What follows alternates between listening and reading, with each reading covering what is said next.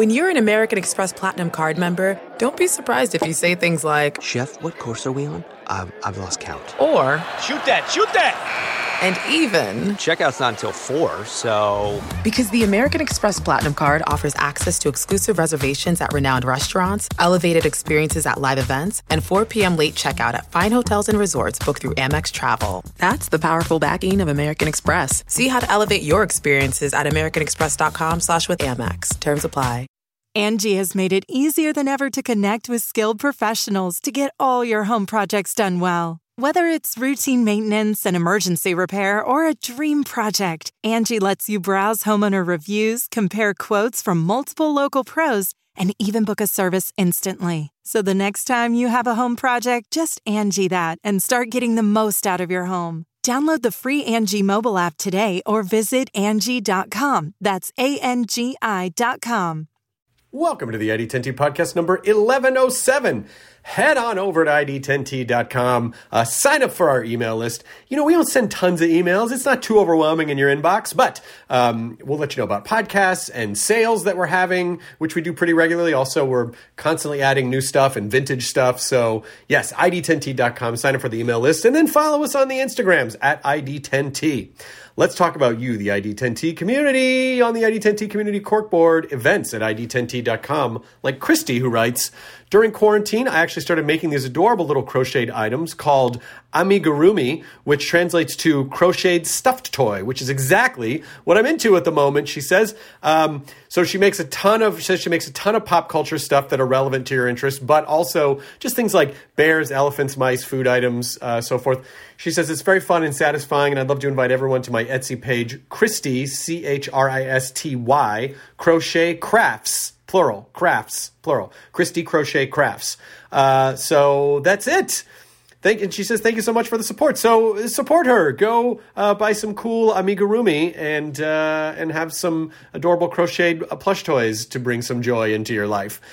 This episode is uh, elizabeth shue who was awesome oh she was so cool you know she's been in so many movies that were very influential to me growing up, besides a Karate Kid, but also the Back to the Future series and Adventures in Babysitting and Soap Dish, which is a movie that I loved. And she was amazing in Leaving Las Vegas, and she was incredible on the last season of The Boys. Um, and she's great. Uh, she appears in Cobra Kai season three, which is so good. Oh, my wife and I love it so much. It's so good. Cobra Kai is on Netflix. The third season just went up not that long ago, so you can watch all three seasons if you haven't watched it yet.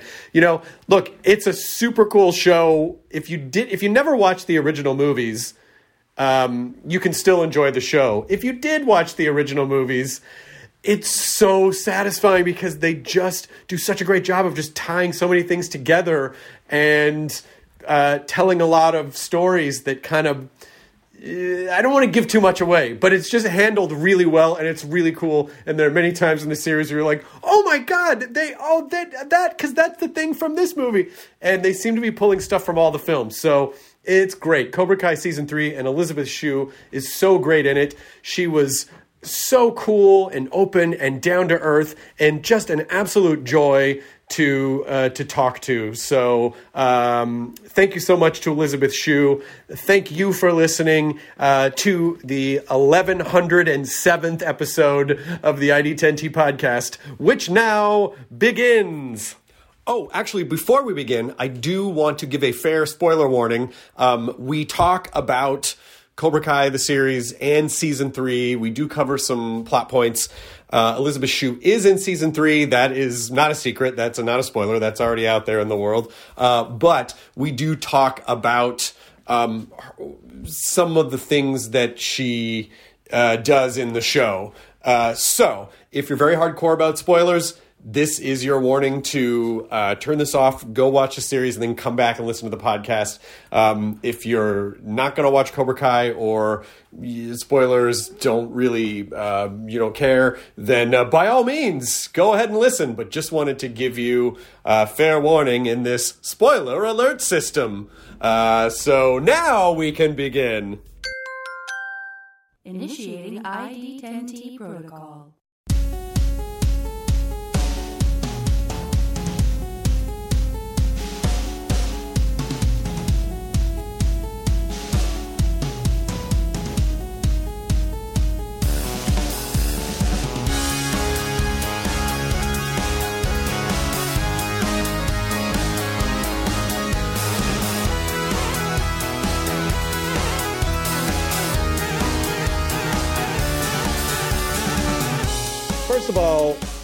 I love the blue in your background. That's a gorgeous shade of blue. Well, it just happens to be my daughter's room, and it's the only place in the house where no one can get in, and it's relatively quiet. That's basically why I'm in here. It's a very peaceful, ethereal place that you. Yeah, no, it's almost like I'm going to heaven over here with the light coming in. is that a turntable in your daughter's room? It is. It is. Yeah. Yeah, we're trying to be re- very retro. The whole family is trying to go backwards. Do do do do young folks these days really appreciate vinyl, uh, or is it is it more of Yes. like? Uh, oh, they do really. They do appreciate, but I don't think they have the patience for it. Ultimately, you know, they just they just want to, com- you know, just have their phone ready and just hit any song they want to hear at any time. You have to really look for the albums. It takes some time. Yeah. Pick the Yeah. song on the album. I wouldn't necessarily necessarily listen to the entire album. So At least with a record, you could lift and get to the right groove. Cassettes to me were the most inefficient ways to manage music. Yeah, but I, I just feel overwhelmed by how much music there is, so I don't listen to any of it. I actually um I bought some um CDs from Time Life over the TV, and my family made fun of me. But I said, you know what? I want some CDs in my car. I got something really cheesy like soft rock. Nice. I decided I just have to have some CDs, like like cassettes. You know, just something real that I could put into the the player and listen to. Because right, with so I all the voices, I just don't go. All right. Anyway, all right. Here we go. Well, no, no, no, not at all. Because no, I you really want to find out. I want to find out what's on Elizabeth Shue's soft rock playlist. no. Um, I don't really have any playlists. I should make some, but no, everything that's just from the 70s. I don't just like Dreamweaver, you know, like crazy weird Very songs right. that you listen to that you would never think to listen to. But if you buy a CD set, all of a sudden it's going to come up and you have to listen to Dreamweaver. You know what? Gary Wright was like an early adopter of the keyboard, and that's what like blew him up in the 70s. He just had those weird synthy chord progressions. I'm I'm a huge fan of his music and and really all 70s synth rock in general. Yeah, I miss I miss those days when when music was kind of your life. You know, it was like the soundtrack of your life. It's hard for us to understand because it, it's so hard. I feel like it's you know now I'm getting into like get off my lawn territory, but the Uh, but but music now like I don't have a connection point to a lot of music now, and I will just listen to songs that I wasn't even a huge fan of in the 70s and 80s, but Yeah. somehow just kind of root me in this like oh I feel okay. Yeah, yeah, it's true. Simpler times, you just connect to your innocence when things were just every, everything was exciting. You know, I think every song we listened to, we were on our way out to a party. Might, we might see the quarterback of the football team. His truck might be parked outside of the party. You know, it was just the drama was just so pure. well, I have to, you know, what's interesting about this conversation is that it accidentally and perfectly sort of bleeds into what I think is the most important thematic storyline of Cobra Kai, which is living in the past. Yes, yes. The entire series to me, which my wife and I love, is just about people who cannot get past their past. They just can't. As hard as they try to be in the moment and grown-ups, they are anchored by they can just cannot get get by their past. Yeah, no, I found that hilarious. I think that's what really drew me to it was um I really loved the scene of the two of them in the bar talking about me. and how they they they still somehow seemed obsessed and um were making fun of my husband and my last name and I don't know, it was just so sweet and kind of innocent and just made me want to come back. I mean, it is it is really sweet because it it also. I mean, I, I've adored this show since it came out because, listen, I'm I'm of the exact right age to. I was born in '71, so when Karate Kid came out, I went to see it with my dad, and it was like it, it did exactly what it was designed to do, which is it just burrowed into my soul. And then when when cable, you know, it was on cable a hundred thousand times, uh, and I've seen it a hundred thousand times. So the idea that the people who made the show were like, well, let's not just extend what that was. Let's show other perspectives and fill in the gaps. So in that first season, when you know when Daniel's like, "Hey, you beat the shit out of me," all the time. And John Lawrence is like, but you stole my girlfriend. You know, it's like you start to realize, oh, there's a perspective shift. And your character very sort of adeptly kind of tells them what the audience already knows, which is like, we, uh, you guys, come on, what are you doing? Yeah. No, that I was very grateful too to get the truth of um uh Ali's story in in Karate Kid 2 cleared up. That that meant a lot to me. I have to say I was pretty bitter about that situation for many years. really? I really was. I really was. I never watched Karate Kid 2 or 3 because of it. oh my gosh, that's so funny. Yeah, because he basically Yeah. She wrecked the car and then she went after this football player and it was such a brilliant, so poetic to then finally, and you know, without giving too much away, to finally explain that situation. And then you realize, like, oh, yeah, that was another thing that we just took for granted that actually was just one person's distorted perspective of the situation. Yeah. Yeah, no, I was very happy about that. Do you think you'll be able to go back and watch two or three now that you now that it's all been tied up? I might. I might. Yeah, I just might. I mean, you.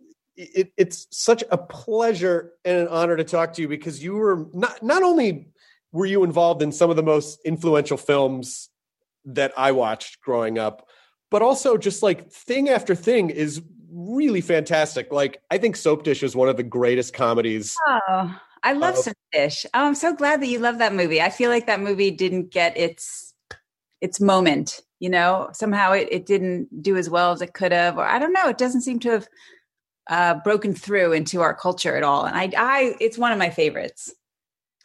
I mean it's it's basically like watching a theatrical comedy. It's like watching a brilliant stage play but so but everyone is so just on fire like everyone is operating at 11 in that the comedy and the jokes you know you and Sally Field and Cathy Moriarty and Robert Downey Jr. I mean, oh, Kevin Kline. how great Kevin, Kevin Kline. I know that scene in the old age home when he's doing yes. desk salesman. Oh, it's, it's classic. It's so mm. good.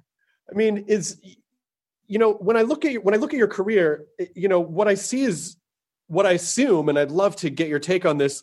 Is you seem to be someone who just likes the stuff that she likes and there's no real one thing that you do it's it's you know it's comedy and i think maybe you got pigeonholed for a minute doing comedy but then leaving las vegas came out and then people were like holy shit and so it it really seems like you sort of pick and choose things that speak to you so what is what is your selection process and and how like how did that unfold as you started working more um, I don't know. There's there's really no plan. Uh, I think if you look at all the films I've done, you'll notice that it's very up and down, um, very hit or miss. So I would say that I just um, would look at what the opportunity was at the moment, and as you know, there is the um, reality of the shifting sands of status in this business. so there were times when I had a lot of things to look at and probably made some good choices. And there were times where I probably didn't have as much to look at and made some dubious choices. Um, but overall, I guess I've always just been attracted to anyone, any character who is as complicated as they can be, somebody who is sort of on the edge, um, on the verge of destruction, hopefully, and um, people who are uh, just just a little desperation in any character goes a long way for me. be, I mean, like that. You know, the thing that you mentioned about the shifting sands of status and the business, which sort of like, in a way, rules it it it it rules some, but I feel like the people that really navigate it well just don't. It's like okay, fine, whatever. I'm still going to do what I'm going to do and then at the end when you sort of look look back after you know a couple decades of working you go oh that person did some really amazing things and just didn't pay attention because that status shit can really mess with people's heads if that's what they are focused on it's hard not to focus on it a little but focus on it too much is deadly yeah no you have to say goodbye to your ego at some point if you want to be an actor which is hard which is hard. But um, yeah, I think what's helped me a bunch is um, having a family. Yeah. I mean, it sounds pretty cliche, but um, my family has mattered so much to me over these years, and I've put most of my focus on them um, and tennis.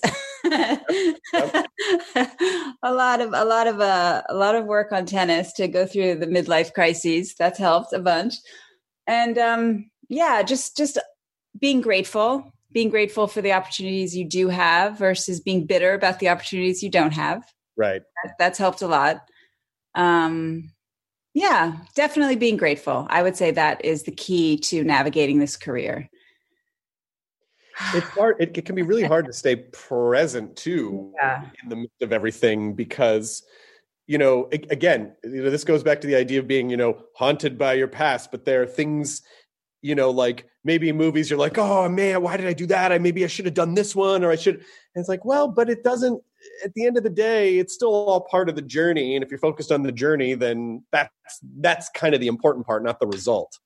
Yes, you are forced into that philosophy. I wouldn't say that I was as evolved during um, periods of my career where I thought I did deserve a lot more. um, but um, uh, the great thing about old age is that it forces you kicking and screaming to um, get to know that uh, you are very grateful and fortunate to have the opportunities you have. And um, once you put your ego to bed, why would you be upset with what you don't have really Exactly. Well, it's it's a messed up thing because when you're young, I feel like Yeah.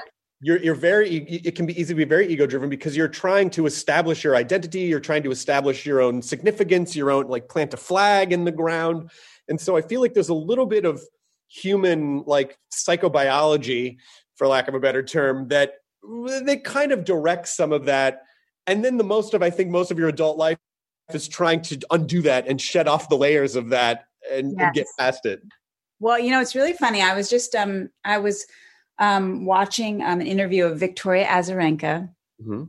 great tennis player and she was talking about her career and she was talking about how um, when she was number one in the world she did kind of give over to her ego of, of being in that spot. And then whenever she would lose she would feel this sense of shame you know like how could you lose if if if this is who you are meant to be? You're meant to be number one.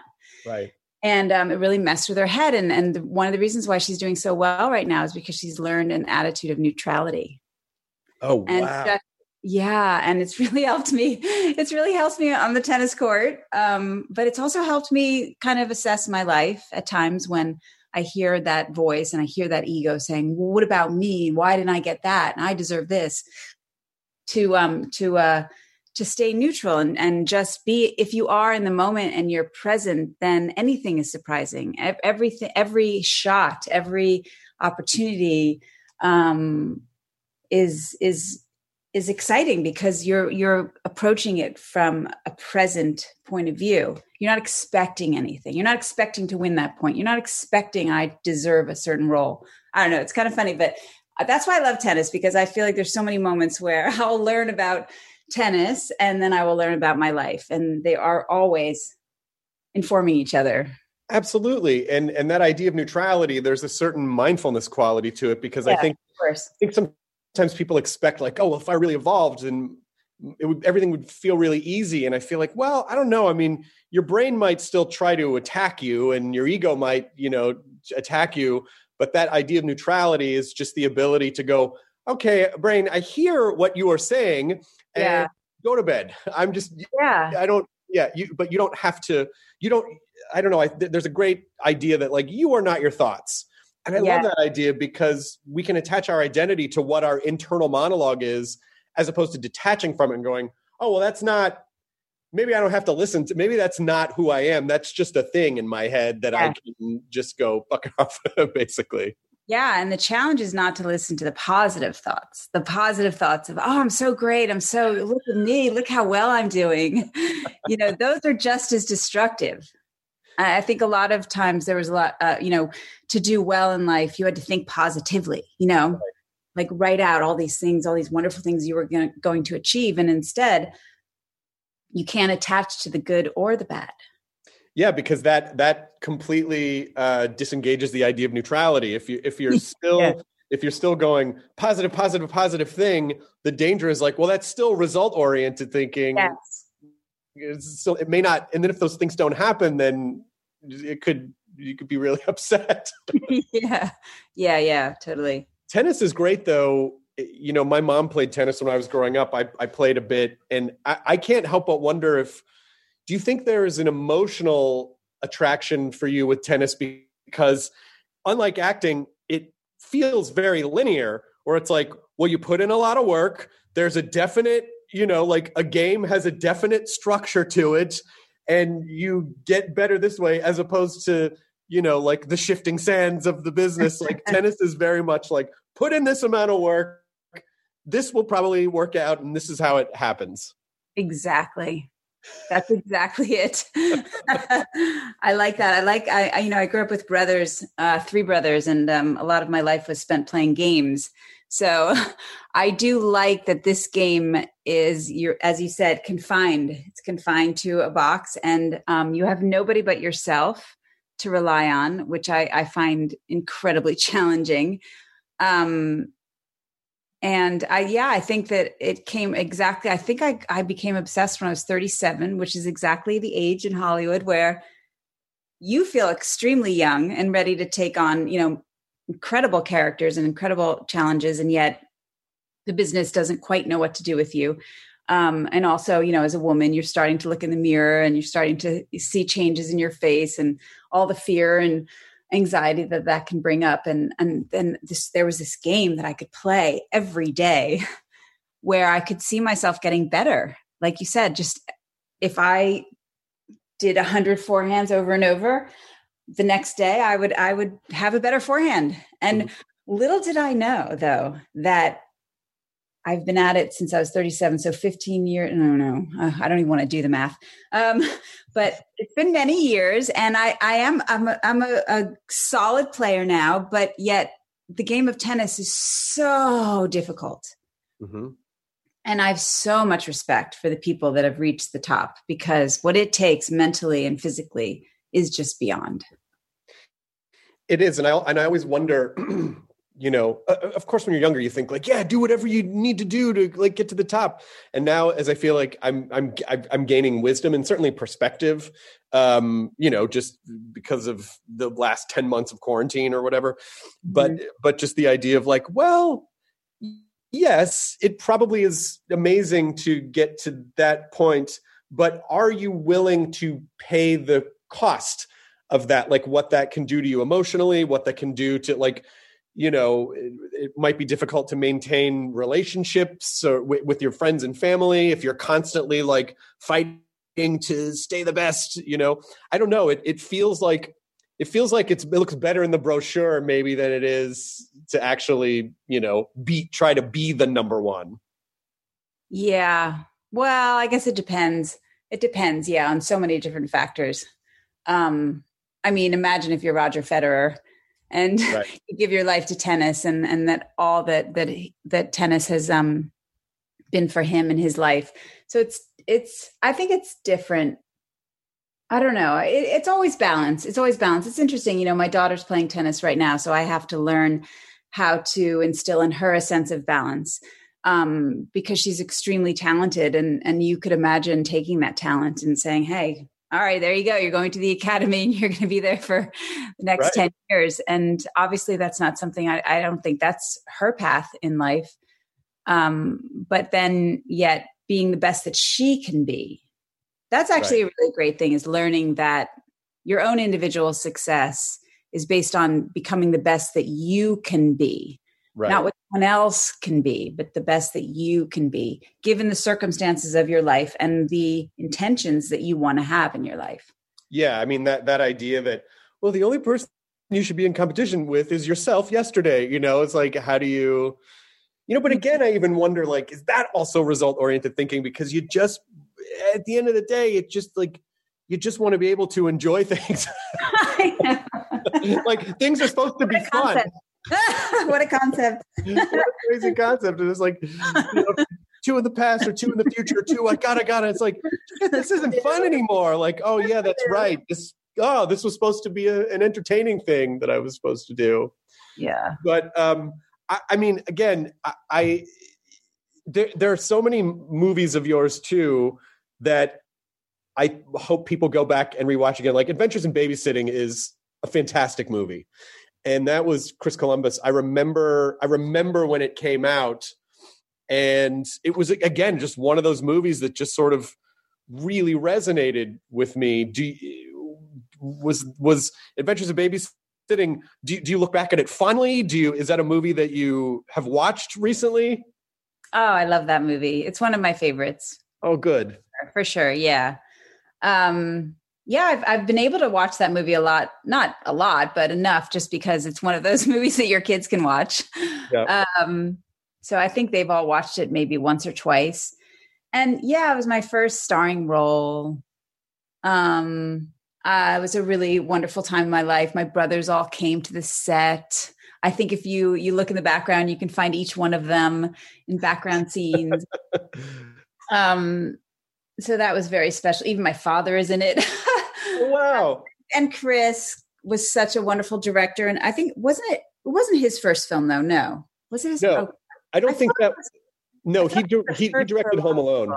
Oh no no no no! That was after. That, that was, was, after, after Adventures of Babysitting. Yes. I feel like it was his first directing job because that was. I feel like it was a first for all of us Yes, I'm almost positive, but yeah, because he wrote Gremlins, but he didn't direct it. Yes, no, no, I think it was his first. I, I think you're right. I think you're right.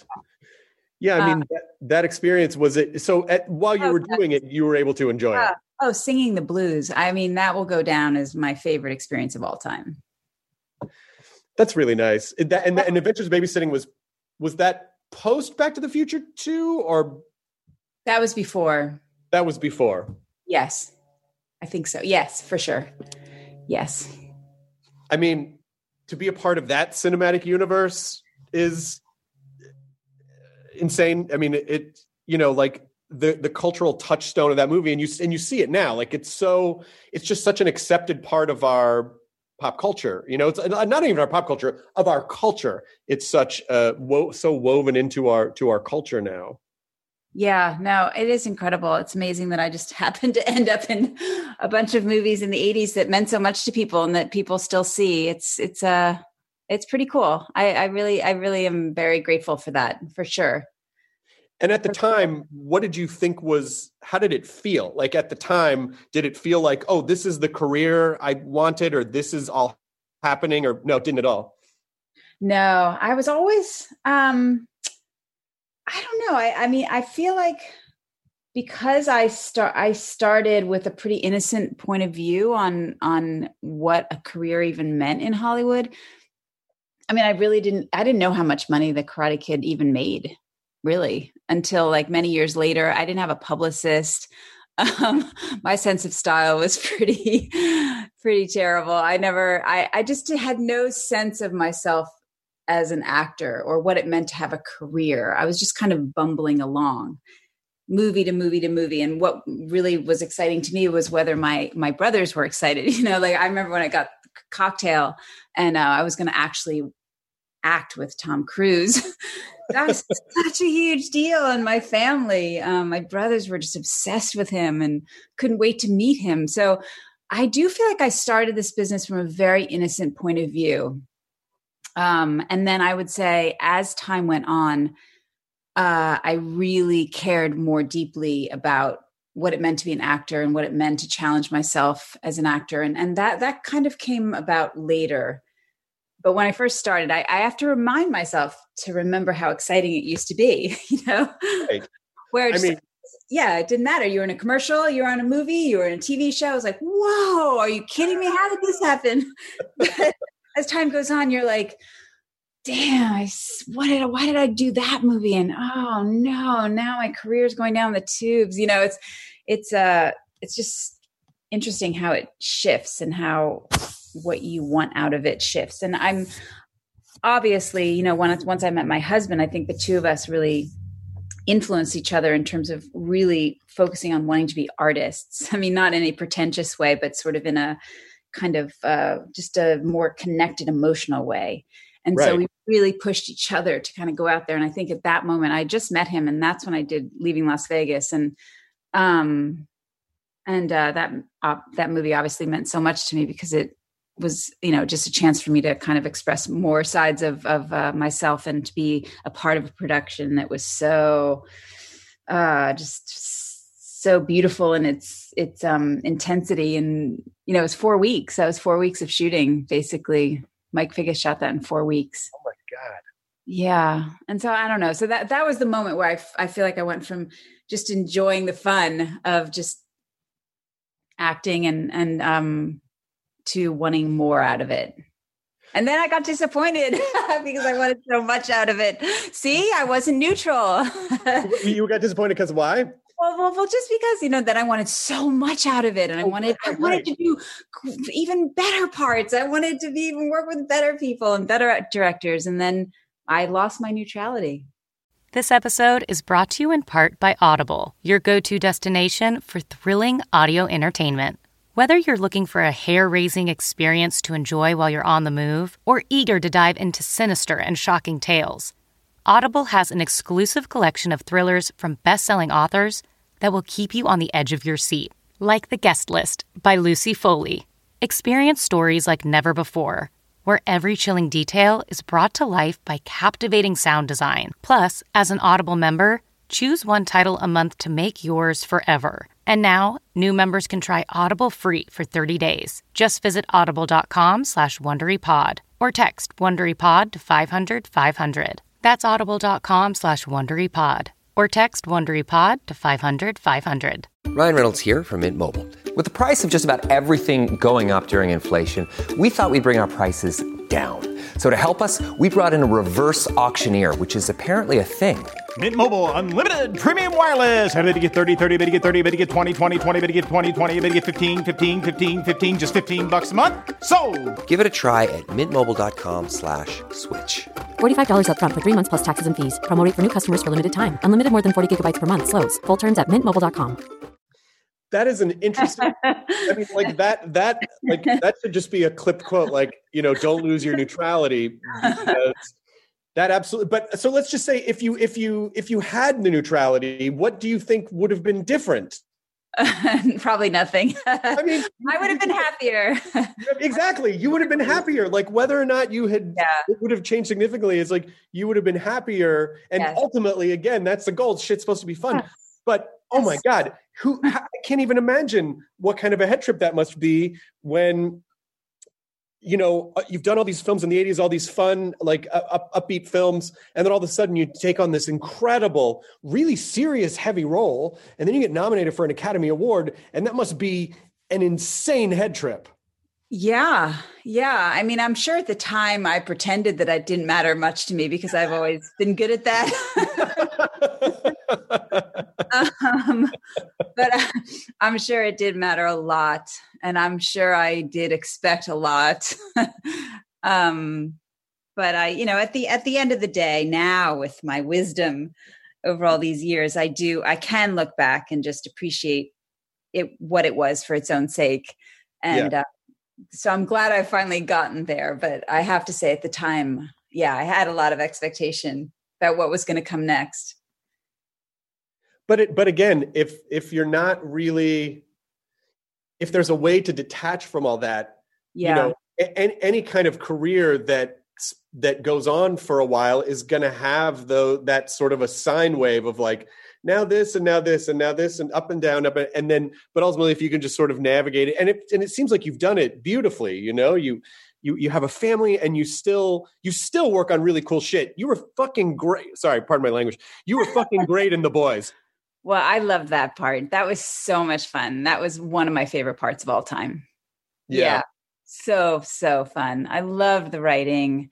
Um, Eric Kripke's incredible. Um, I loved the cast. I, I just felt so so appreciative to be there. Yeah, one of the great parts I'll ever have.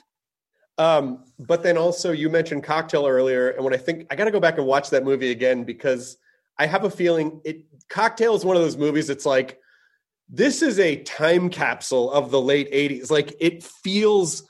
I bet it probably just feels like the music and the neon and even that idea of like I came to a city with a dream in my pocket and a song in my heart, you know, like that yeah. that kind of 80s like cultural ideal also like everything about it feels super 80s. Yeah, no, I know. I those movies, do you think they could ever make those kind of movies again? That's also what's so great about them is just the time they took to develop those stories. Yeah. Um, I don't know. I don't know if, if our culture has the time now to. I, they're they're starting to do movies like, um, like those movies. I would say Netflix. Thank goodness for Netflix. I you know, they do have the ability to to tell those stories. You know, they're they're probably not going to be seen in in um, on movie screens. They probably won't be those right. kind of stories anymore. So thank God that Netflix is going to still make those stories because yeah, it's so hard sad. to imagine. yeah, it's it's it's really it's really hard to imagine what you know uh, in the 70s George Lucas said there was this major shift that happened in film because Star Wars, Jaws and The Godfather all came out and when that happened the film industry and movie theaters in general became flush with cash and so as a result they opened multiplexes and multiplexes had smaller theaters which then opened the door for independent films which you used to have to just throw a canister of film in your trunk and drive around the country and put it up in them, you know. And so that was a shift. And now I think we're seeing the same kind. We're in the midst of the same kind of shift where it's like, well, maybe when movie theaters are a thing again, people will go see big event, you know, like superhero movies, big budget robot movies. But but but this idea of like Netflix and streaming and all that, like that's like really where the arty stuff is really going to happen. Yeah, no, I know. I'm I'm I'm really excited about the amount of content there is now. Really, just I mean, just selfishly for actors, there are so many more interesting stories being told now on television, and either in film version on you know a a film possibly on Netflix or you know Amazon, and then um, also these long form stories. I mean, how cool! You know, Cobra Kai would never exist without without this new form. And um, absolutely. yeah yeah. And i'm i mean my my fam we're so addicted to so many different stories because because we get to follow characters for a long time. We get to do it on our own time which i think is is a benefit. Um except when my kids are addicted to a show and they're not doing their homework. Other than that um, it's, a it's a really good thing. Yeah. I also think um uh, Hamlet 2 is a great movie. Oh, I love that movie. I know. Well, well you know, I was going to tell you about so when I lost the neutrality, okay, then um, when I did expect that I should have a lot more than I was getting, I then I, I realized that I had to come back to just working for the sake of working. Right. And there are a few films that I care about equally to the films that I starred in. Um, I love Mysterious Skin. I love Hamlet 2. Um, I love Battle of the Battle of the Sexes. So I, I I realize that it's not about your ego. It's about the people. It's about the story that you're going to be a part of. It's about being with people you look up to and respect. And I got that chance and it didn't it didn't matter that I was a star. It didn't matter getting attention. It was mattered that I was a part of stories and part of movies that I loved. And so I got that. And now I'm back. I'm back in terms of my understanding of what matters. The idea, and this isn't really a too major a spoiler because it's, it's, eh, it's like from the first moment you appear in Hamlet 2, it's explained, but you play yourself and you've basically just you you play Elizabeth Shue who has quit acting and become a nurse because you just wanted to help people and it's it's just such a brilliant it's such a brilliant and brave thing for an actor to do because in a way you're sort of winking to the audience like there, there's a, a, little bit of a meta thing going on but it's but it's so wholesome and so fun and funny and so i mean obviously you didn't audition for the part of elizabeth shue so how, how did you get involved in Hamlet 2 um uh they they asked me to be to be a part of it and um I was so flattered. At, at, first, you know, it was really funny. At first, of course, I I was I think my agent was worried that it would sort of call to attention that I haven't been in a lot of movies and people would might even believe that I that I had quit the business. Um, but I thought it was hilarious. And I just loved that it kind of right was on the nose of where I was feeling at that point. I mean, you know, I don't think there's an actor out there who hasn't thought about quitting right over and over and over again. You know, their ego is just like done. Like, I can't handle it anymore. I just, right. I just, I just can't, I'm, I'm done. Um, so I thought it was perfect timing for really where I was and to make fun of it. And, um, and Steve Coogan is just so brilliant. And, just showing up on the set in the first day and him being so excited that I was there, like exactly the way he was in that scene. was so funny. oh my god, that scene. I mean, that scene still makes me laugh. I can just remember every I just remember how his expression was like, oh Elizabeth Shue, like so, so happy. Oh, it makes me laugh thinking about it. and and I would I would say that knowing knowing knowing that your goal moving forward was to take artistic style like artistic choices i think you know come from an expression of honesty and if you had taken that role in hopes of like creating some kind of result that wouldn't have been the honest reason to take it but since you really felt that way and there was an authenticity to it yeah. i think that was the most artistic choice you expressed something that you were feeling totally totally yeah no, I love that movie. Oh my goodness. Oh, I'm so glad you remembered that one. Yeah. Oh, it's great. Yeah, my wife and I watched it probably I probably during quarantine. She was like, "Have you seen Hamlet 2?" And I go, "Yeah, but not for a long time." She goes, "It's one of my favorite movies. We should watch it again." And we watch it and it's great. I mean, it's it's it's just such a funny like it, it does have that sort of like dry British. We should make a sequel to Hamlet, but then but it's not doesn't just rely on that. Like the, the the sort of the characters in the story, it's really fun. There's like yeah. there's a lot of fun. There's a lot of fun stuff that oh, happens. Amy. Poehler's in that film. Have you? Her part is is so funny. Yeah, that's another movie that just got lost. I mean, it just didn't have its moment. Um, that that was a, an eye opener for me too. That I always thought that if you were in a great movie, or or even for Steve, you know, like this was going to be his moment, and yet um, there's just such a fragility that takes place when a movie's released, whether it hits at the exact time where the culture can actually appreciate it. And it was a little um, late. You know, those those kind of movies were not getting the attention that they deserved. You know, people had already moved right. on, I think, a bit to the to the superhero model.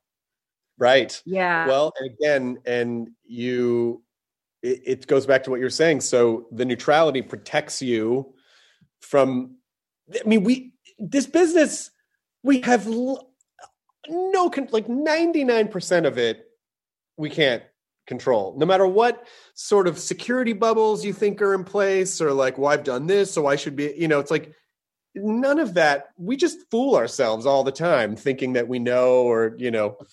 And so it, like all you can do is what you can do you know? Yeah. Do you have issues with neutrality? Are you are you uh well, I'm a comedian, and I think we all I think all comedians have issues with neutrality because we are conditioned to, you know, like it's all about us. When we're on stage, the negative side of that is ego, but the positive side of that is that we try to create an environment like in a, you know, like doing stand up where we we don't have to rely on anything other than ourselves on stage connecting with an audience. And I think that is very attractive up against a business where you can't control if you're on the hot list or if you if your last thing did okay you know it's like if you can walk into a room full of people and make them laugh with just yourself and a microphone that's really kind of distills it down you know? But even that business yeah and and and, and it can be very you know of course it's like it, there's a constant struggle with like the idea that you think you should that you have something important enough to say that you should get up in front of a bunch of strangers and try to make them like you is i think the definition of ego. So it's sort of a you know it's like trying to undo that conditioning. And like you said like we'll be neutral and appreciate the process. And it doesn't you know. Yeah like it would be fine if nobody laughs at any joke right? That'd be fine because that's i would like to say that if i were evolved enough to say that that's true but no of course it would just shred you inside. And you know and and you can there you can be performing for a thousand people and 999 people can be laughing. And if one person yeah. is not you cannot help but zero in on them and go why don't what is, why don't you like then, yeah exactly so it, it is just that you're you're just chasing this ego carrot. So I I don't know. I mean, you know, I say all these things. It's easy to talk in these broad terms. We should do this, and a person. Of course, I have my own struggles. We we all, you know, it's like the fact that we're performers. Like, what an incredible like human experiment to how do you become neutral and separate yourself in a business that thrives and feeds on mm-hmm. ego you know like that's so much of what it is and how do you extract that to just get to the art of it i, I mean i haven't figured yes. it out but i'm fascinated by it daily i think it's probably a daily practice you have to remind yourself every second yeah yeah yeah i mean i remember you know, when I I stopped auditioning for acting roles probably 15 years ago, 10 or 15 years ago. Why? Just, Why did you stop? What was the Because I'm better as I like being myself. Like I like hosting and I like doing stand up. Mm-hmm. Acting I, I found that I would be in a room auditioning and there were people who were way better at auditioning than I was and I found myself going home and feeling bad about not getting stuff for things that I didn't even want, you know? Uh-huh. And so I just felt like, oh, this is just this is just more damaging to my soul and I don't think I'm passionate about portraying other characters. And also, honestly, I, I, you must have all the patience in the world, but to sit around for like 12 hours on a set and you work maybe 15 minutes, like that drives me up the wall. Like I just like to get in, do the thing, and not think about it anymore, you know? Yeah, yeah, I hear you. I hear you. Yeah, that all that auditioning process was was pretty tough. I hear it's so different now. I mean, there's so much um you get to self tape now. You send in your tapes. You don't have to deal with that awful moment of walking into the room where they're all staring at you and you know they don't want you. They're ready to move on. Oh my god. Yeah. you can hear other people auditioning on the other side of the wall. Oh yeah, yeah. it's so evil. Oh gosh. Yeah, I don't miss that. Yeah, that's you, I don't know if I could audition for I I still have auditioned for for some things over the years for sure, for sure. But um it's really it's it's a relief when I don't have to. I was terrible at it too, by the way. Really? Yes. Oh God, I was terrible. You worked so much. How's that possible? No, I was terrible. I don't know. I just I relied on the kindness of a few people that somehow could see through my awkward, nervous, kind of needy. um, I just yeah, I just couldn't deal with the the energy was so intense that I couldn't calm myself to a place where I could actually do what I knew I could do. Right um, I just was so aware of of everyone else in the room. Like, well, how are they reacting? And they don't like me. I can tell already. Um, it was just yeah, it was so such a such a tough experience. But has I, this is a, I don't think this is that weird of a question because we sort of touched upon a little bit. Has tennis helped you in that way? Stay in the moment and not worry about a million other things. Yes.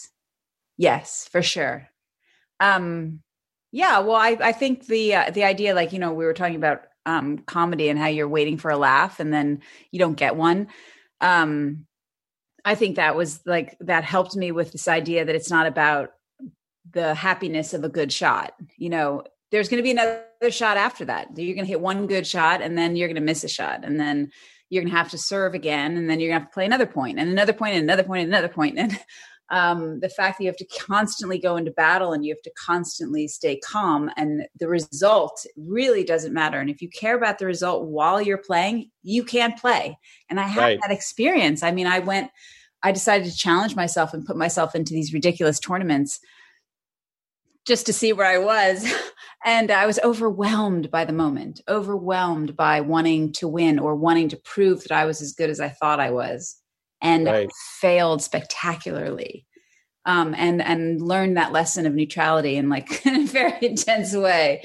Um, just the shame of of not living up to the expectation of what you thought you should be able to achieve. So yeah i mean i think i think with acting it's really helped me. Um, you know as we said you know it's like it's a point by point situation. I do this film i do that film. It doesn't do well i hit another point. I go to work. It's just you're a carpenter you're making you're making a shelf you know take away all the hoopla and that's what you're doing yeah but you can but the other thing that's that's a little unfair about the balance of it is you know you can play several games of tennis in a day but you can do what a couple movies a year, you know. So it's like the frequency is so much lower for for doing a film or a television series that you're sort of you know, it's like you can miss a point and go, well, there's, uh, you know what, I don't have to worry about it. You know, we're playing three sets. There's a shit ton of, you know, but with a movie, it's like, oh, I did two movies this year. And if one of them does well and one of them doesn't, like, how do you, you know, it's like navigating. That was your year, you know? Yeah. Well, I think finally, I really don't care. I really don't care. I really don't care if they do well or not. I really don't. There's kind of none of your, your business yeah. in a way. You know what I mean? Like you did what you were supposed to do and that you can't control anything else. No, I can't. I can't. It's not my fault. I mean, that's true. There's so many elements that go into making a thing. You can't control the lighting, the music, how it's edited, what other people are doing, the shot. Like you, like actors, as celebrated as acting is, it is such a small part of the whole process and so many things have to go right it's just not anything you can do about it. Yeah but we're just laughing about it it's not our fault because deep down we do think it is our fault. Oh, we're going to blame ourselves. Why didn't this i, I should have oh god why did oh, I, I, should have been oh, sleeping more i don't know i should have what was i what did i do wrong? Yeah yeah you're right. Sometimes it just comes down to i just should have said no but then, but you learn that for the next time. Like that's again, that's just part of the learning process. You learn you learn what to do and and and the things that you might think are errors um, yeah. on the quarter in the business are like, well, that was a learning experience. Exactly. And you know, when it comes down to it, when I say, oh, I should just have said no, I really can't think of any film, maybe one or two, maybe one that um, I would give up the experience. Yeah. Well, even if it didn't turn out well i you know the experience itself was actually very challenging. I really did enjoy working with most of the people i've ever worked with this, in this business. So why would i give that up just for the result to be better you know? Yeah, and, and honestly like i said i mean hopefully you're able to connect in some way with the idea that you really have been in some of the most influential films in the history of film Okay, my ego's back. I feel good now. Okay.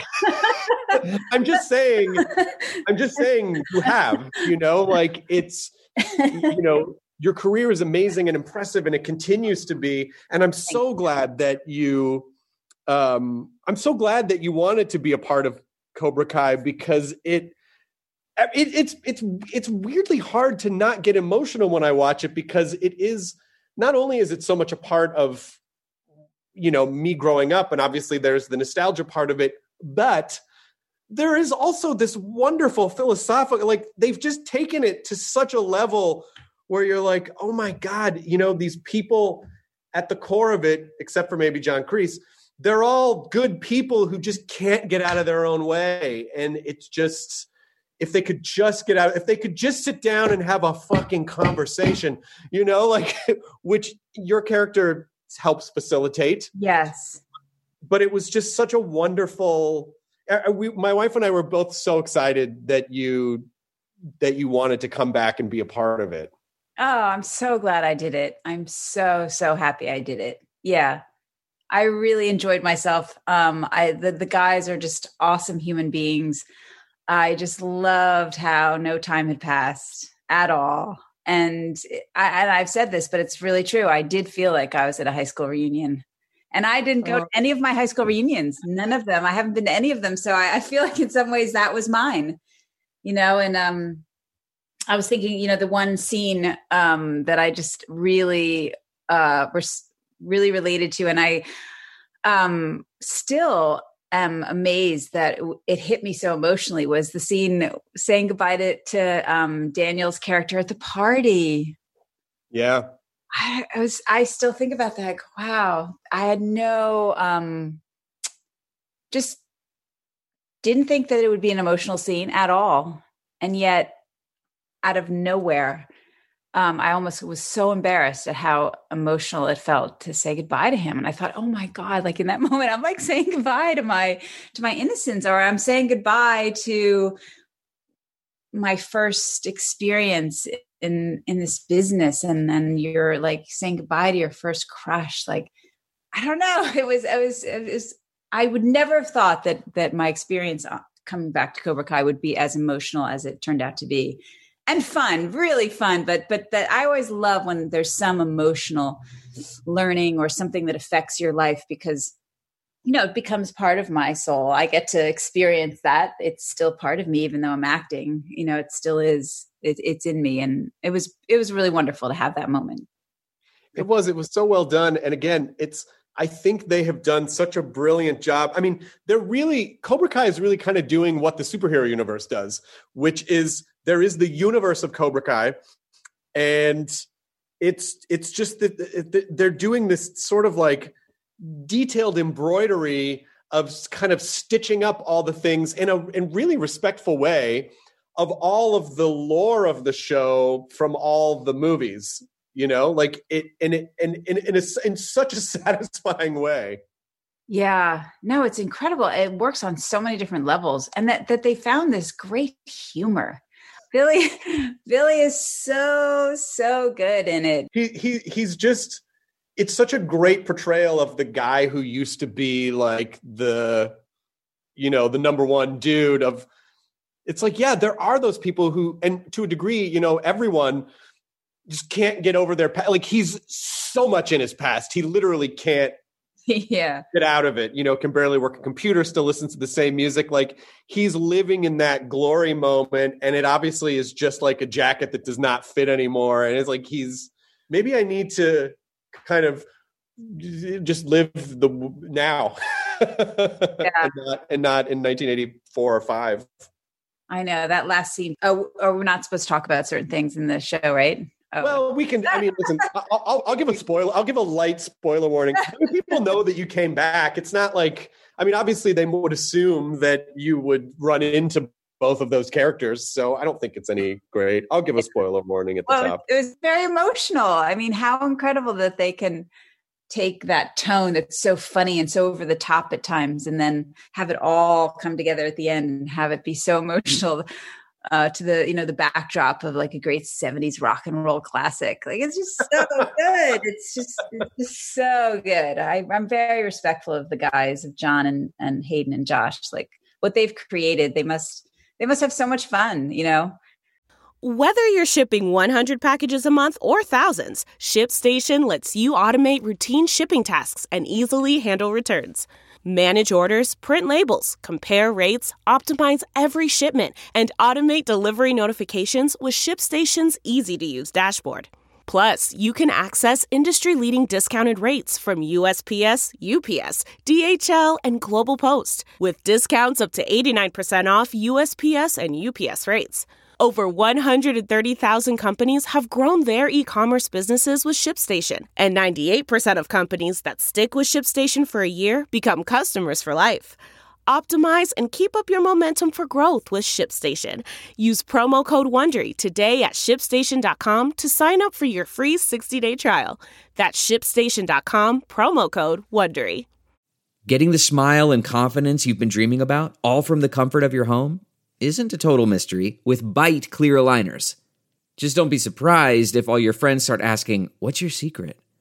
Begin by ordering your at home impression kit today for only $14.95. Byte clear aligners are doctor directed and delivered to your door. Treatment costs thousands less than braces, plus, they offer flexible financing, accept eligible insurance, and you can pay with your HSA FSA. Get 80% off your impression kit when you use code WONDERY at Byte.com. That's B Y T E.com. Start your confidence journey today with Byte. Well, obviously, I mean, I, don't know if anyone. Do you know if they're doing a fourth season? Yeah, well, yeah, for sure. Oh well, I don't know if we're supposed to talk about that, but I'm yeah, I, I know they they are. I think that's been out in the press for sure.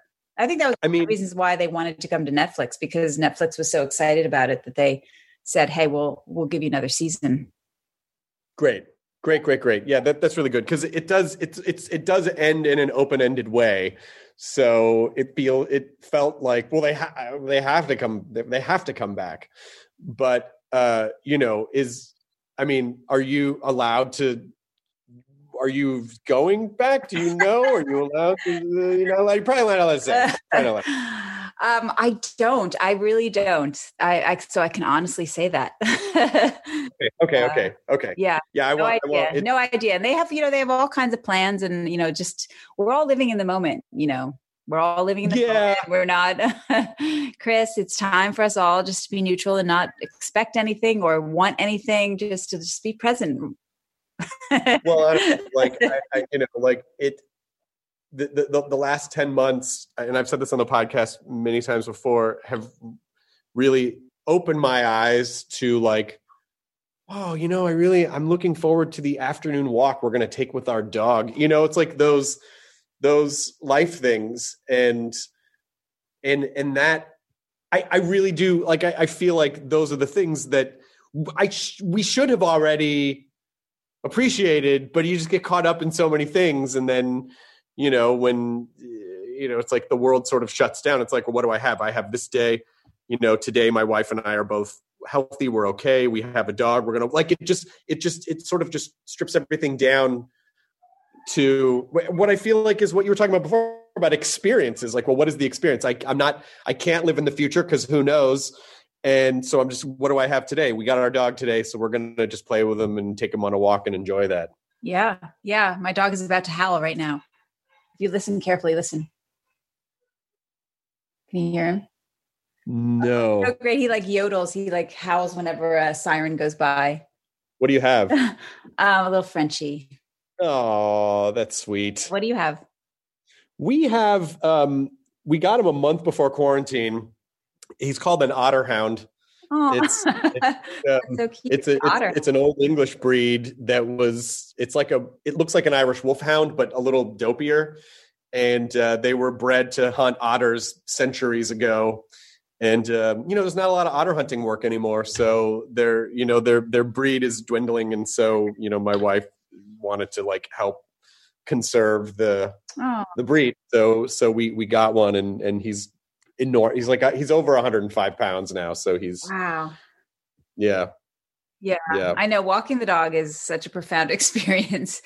I mean, it's it's really funny how what what what if you didn't have a dog? You wouldn't go out, outside twice a day and walk by your neighbors and be outside and say hello to the trees and look at the surroundings and realize where you are. I mean, it's it, like you said, it's just so simple, but um, Yeah, my wife said that more he's enjoyable. helped- he's helped.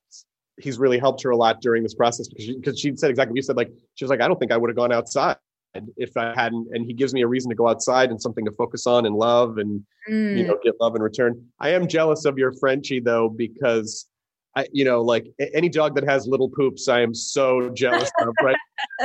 yeah, I know. Isn't it funny? Whenever they they go, you're like, oh, it's a good one. we, you know, I pick it up we've been married- easily. we've been, we've been married, Liz, not to be gross, but we've been married for almost four and a half years. We've never talked about poop so much as we with the, the dog, like never before. And then now, was it solid? Okay. Is he okay? Is he Yeah. covered in Oh, yeah. We need to like make sure. Well, that one was a little runny. So we need, it's like, wow, we've really like so much of our day is about the dog's poops. yeah, totally. Okay. Yeah, who knew that it was so important? Well, you don't have kids yet, though, do you? No, but we're, but we're trying. Okay, So well, very interested in their poo as well. Just so you, you have to. you have to make sure that everything's working okay. That is an important. You can't take that for granted. You have to focus on those things. yes, you do. so you know when you're concerned about your dog, your animal or child's poops, I think that's really healthy because how can you be worried about some stupid entertainment thing when you literally are like that is that is the most important thing of your day? I think that's I think that's good. Yes, it is. It's very grounding. Very. Have you been able to play tennis during uh during all this? Oh yeah, thank God, thank God. I really, I, I think I would have had a mental breakdown if I couldn't play. Um, yeah, it's it's uh, the one sport that you're allowed to play. There's Naturally no distanced. social distancing. yeah. No, I I um I don't play as many times a week because I have to do strength training now to make sure that I don't get injured. Um, but I still get about three three to four times a week I play. That's fantastic. Yeah. If you know, with with sort of the sort of neutrality and the wisdom that you have now, is that is that some of the advice that you would impart to uh, to 80s Elizabeth Shue? Like, hey, just don't worry about it. Be neutral. Like, what what would you what would you tell her now? Wow. Um, uh, that's a hard question. um, I would tell her to not expect so much and not care so much what other people thought of her. um, I think that was pretty detrimental to my soul.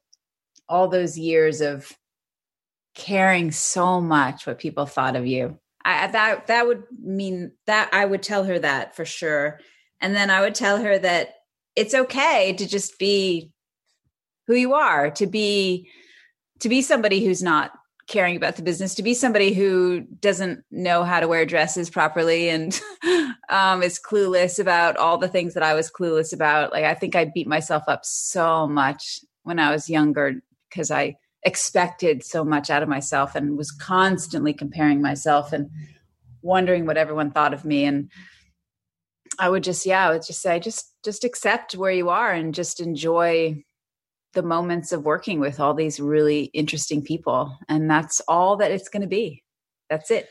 And so th- then this kind of dovetails into parenting advice which is how do you impart that to kids who are mm-hmm. growing up? And you know that that's just a part of youth. That's just a part of like w- wanting all those things and looking for false metrics to especially with social media false metrics to feel like you have value. Like how do you how do you like unravel that and you know like tell like impart to your kids like hey you have value with all that all that shit you know? Like that's just that's play that's fantasy. It doesn't mean anything. Like how do you how do you impart like what's good advice for me as when we someday have kids to impart to them so that they have those tools well one thing i've learned about being a mom is that kids do not like advice uh,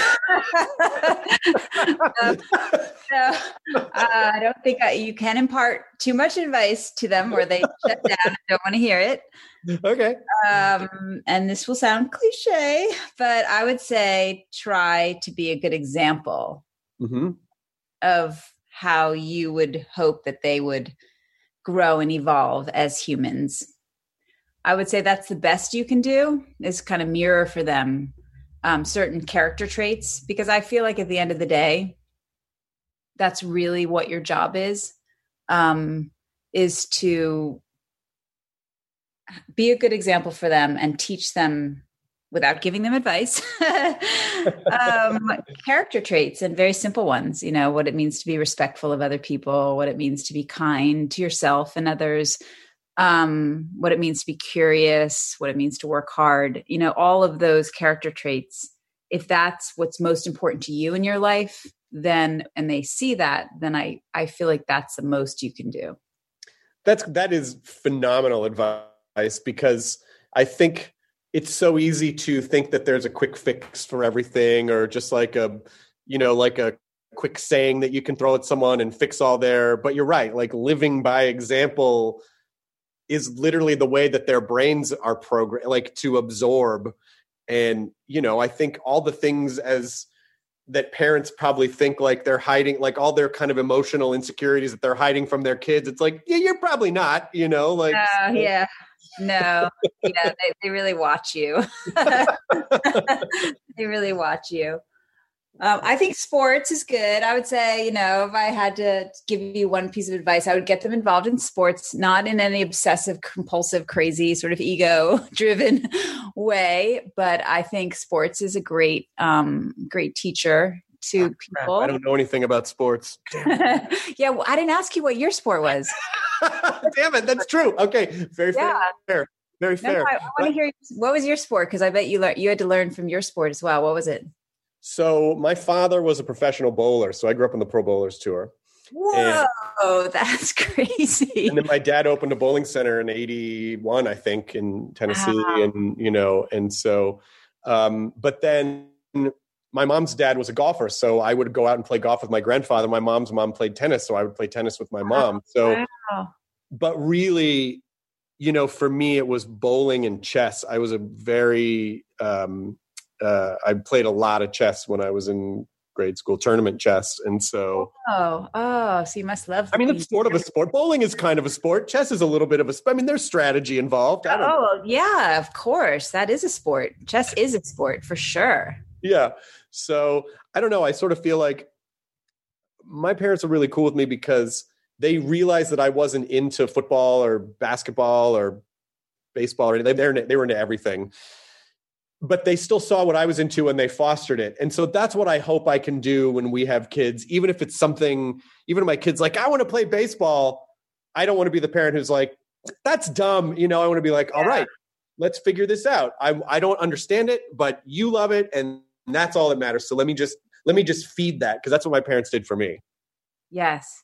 Wow. So were you actually a great bowler as well? Yes, which I don't mind saying because I don't think that's a brag.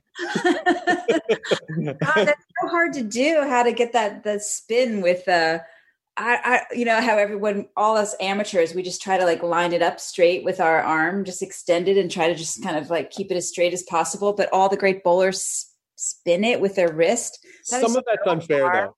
Some of that's unfair because if you're if you just go t- to a bowling center and you just pick up a house bowling ball, those balls are not designed to do that. They're they're Oh. they're very they're designed to get thrown around a lot. They're designed to be really indestructible. And so they don't so some of it is knowing how to do that, but some of it's also professional bowlers have bowling equipment that is inclined to do those things as well. So it's sort of not It's- yeah, exactly. Exactly. Oh, good. Now I have an excuse for being a terrible bowler. You have an excuse. And also, again, eh, the bowling is just one of those things. It's like, you know, I don't know if I, like I said, I don't think it's really a brag, you know, it's like, but I just grew up in bowling center. So that, that, Well, and you also practiced hours and hours and hours, right? I you did. Got, you, had, you had to be obsessed. I think that's the key to any greatness in sports. There has to be a certain level of obsession. Yeah, I think so. But it, but again, it it also is learning how to not let each shot define your whole. And my parents were never like my dad was never like make a strike or I won't love you. But I but I think but I think I like I wanted to be good at it because he was good at it. But he was like, I don't care what you do in life, just do what you love, you know. And I'm like, yeah, but I, you know, so. Oh, so so love me. Look, I look what I scored. and, and it wouldn't have mattered either way. Like he was, he just wanted me to be. You know, my dad just wanted me to be. Were your parents like when you wanted to be an actor? Were were they like, great, do it, love it? Uh, yeah, they had no interest in acting. There was nobody in my family who had ever acted before, so there was there was zero pressure to succeed. Thank God. Um, yeah, I mean, I had my own pressure just to be seen. You know, I think it was more more like, "Hey, look at me! Look what I'm doing." um, and I, I think I was pretty mediocre at sports. I, I never excelled at any one sport. You know, I was kind of a mediocre gymnast, mediocre soccer player. Um, and I never, you know, I just never cared about sports, but that's what my family cared about.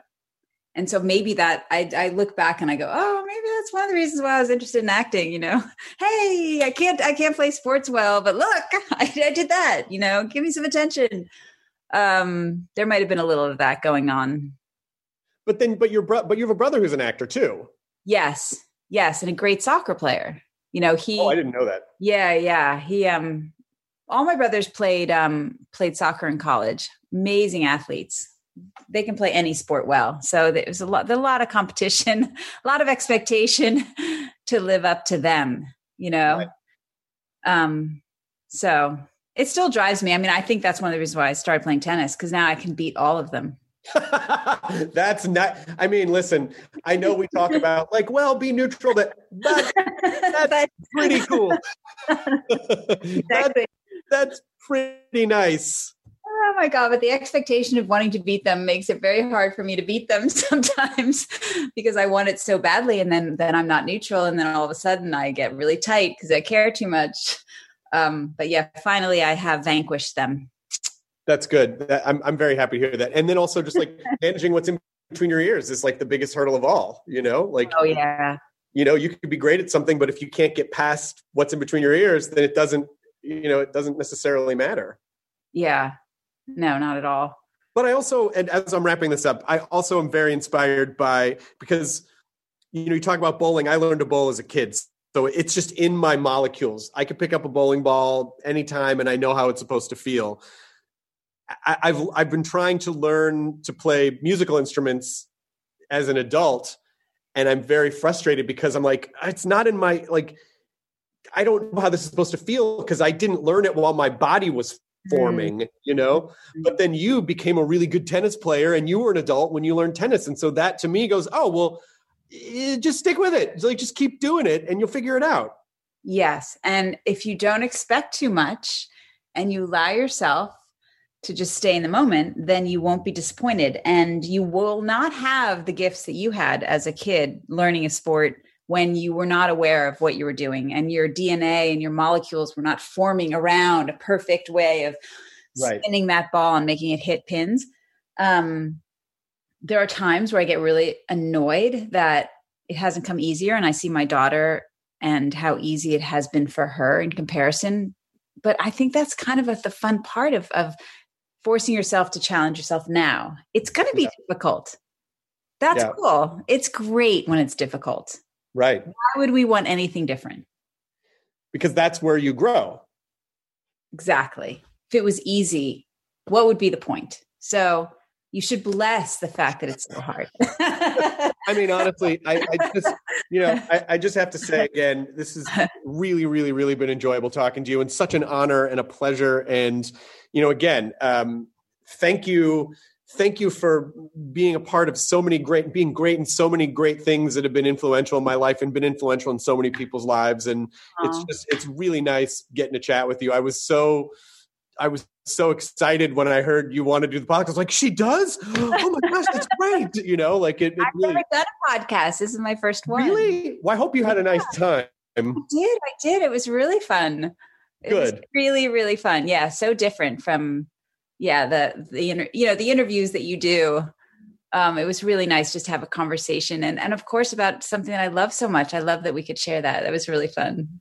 Yeah, well, the interviews, like you know, it's like you normally have five or seven minutes, and it's like there's an agenda. It's like, well, I got to get through all these points, or they ask you, yeah. You know, and and I, and I try to be really mindful to not, you know, because there's a lot of like detail oriented questions, like, oh, should I should I ask a ton of questions about Back to the Future too? No, she's probably been asked those a million times, and maybe she doesn't want to talk about it anymore. You know, so it's it's. I appreciate that you know, like I, this didn't feel like work. I didn't feel like I was digging around trying to find stuff. It was just a very naturally flowing conversation. So I really appreciate it. Oh, I so appreciate it. It was really, really fun for me. Yeah. If it was like this, I would do tons of publicity if this was what you had to do. Just have conversations with people about sports and acting and about life. Yeah. Did you did you have you done a lot of talk shows even or do you I'm, not? I'm it- terrified of talk shows. I I've done a few here and there over the years, and if if you ever see them, I'm kind of nervously like scratching my arm or um, my voice gets really high. I don't know what it is about talk shows. Sometimes they just feel so unnatural to me. Um, right. and uh, but maybe you know if I could be neutral, I could probably handle them better but yeah, it, it is a very artificial environment where yeah. you have to come out, like have a rapport with someone in five minutes, exactly, and get information out, but still feel natural. And it's like yeah. it, it's a, very hard to do. Yeah, it's very hard to do. Yeah, but but um, maybe one day. But this is this is my favorite. This is much better. Thank you. Thank you. Well, I really appreciate it. You are welcome on anytime. If there's ever anything you're doing that you want to promote, is there anything else uh, coming out that you want to mention? Um, I'm uh, I'm doing a show right now. Actually, well, I just finished shooting something that I'm very excited about that will be on Netflix called On the Verge. That uh, is about four um, ladies in their 40s and 50s, written by Julie Delpy. Oh wow, that's awesome! And uh, yeah, we filmed it in, in L.A. in Venice, and uh, it was just yeah, so much fun. Just to be with women, to um, work with Julie, who I've always looked up to um, yeah, it's just a slice of life. Uh, it's sort of about, you know, just what it's like to be this age and that we're all still kicking, we're all alive, we all still have a lot of things to do with our lives and uh, just kind of neurotic and funny and uh, real, very authentic.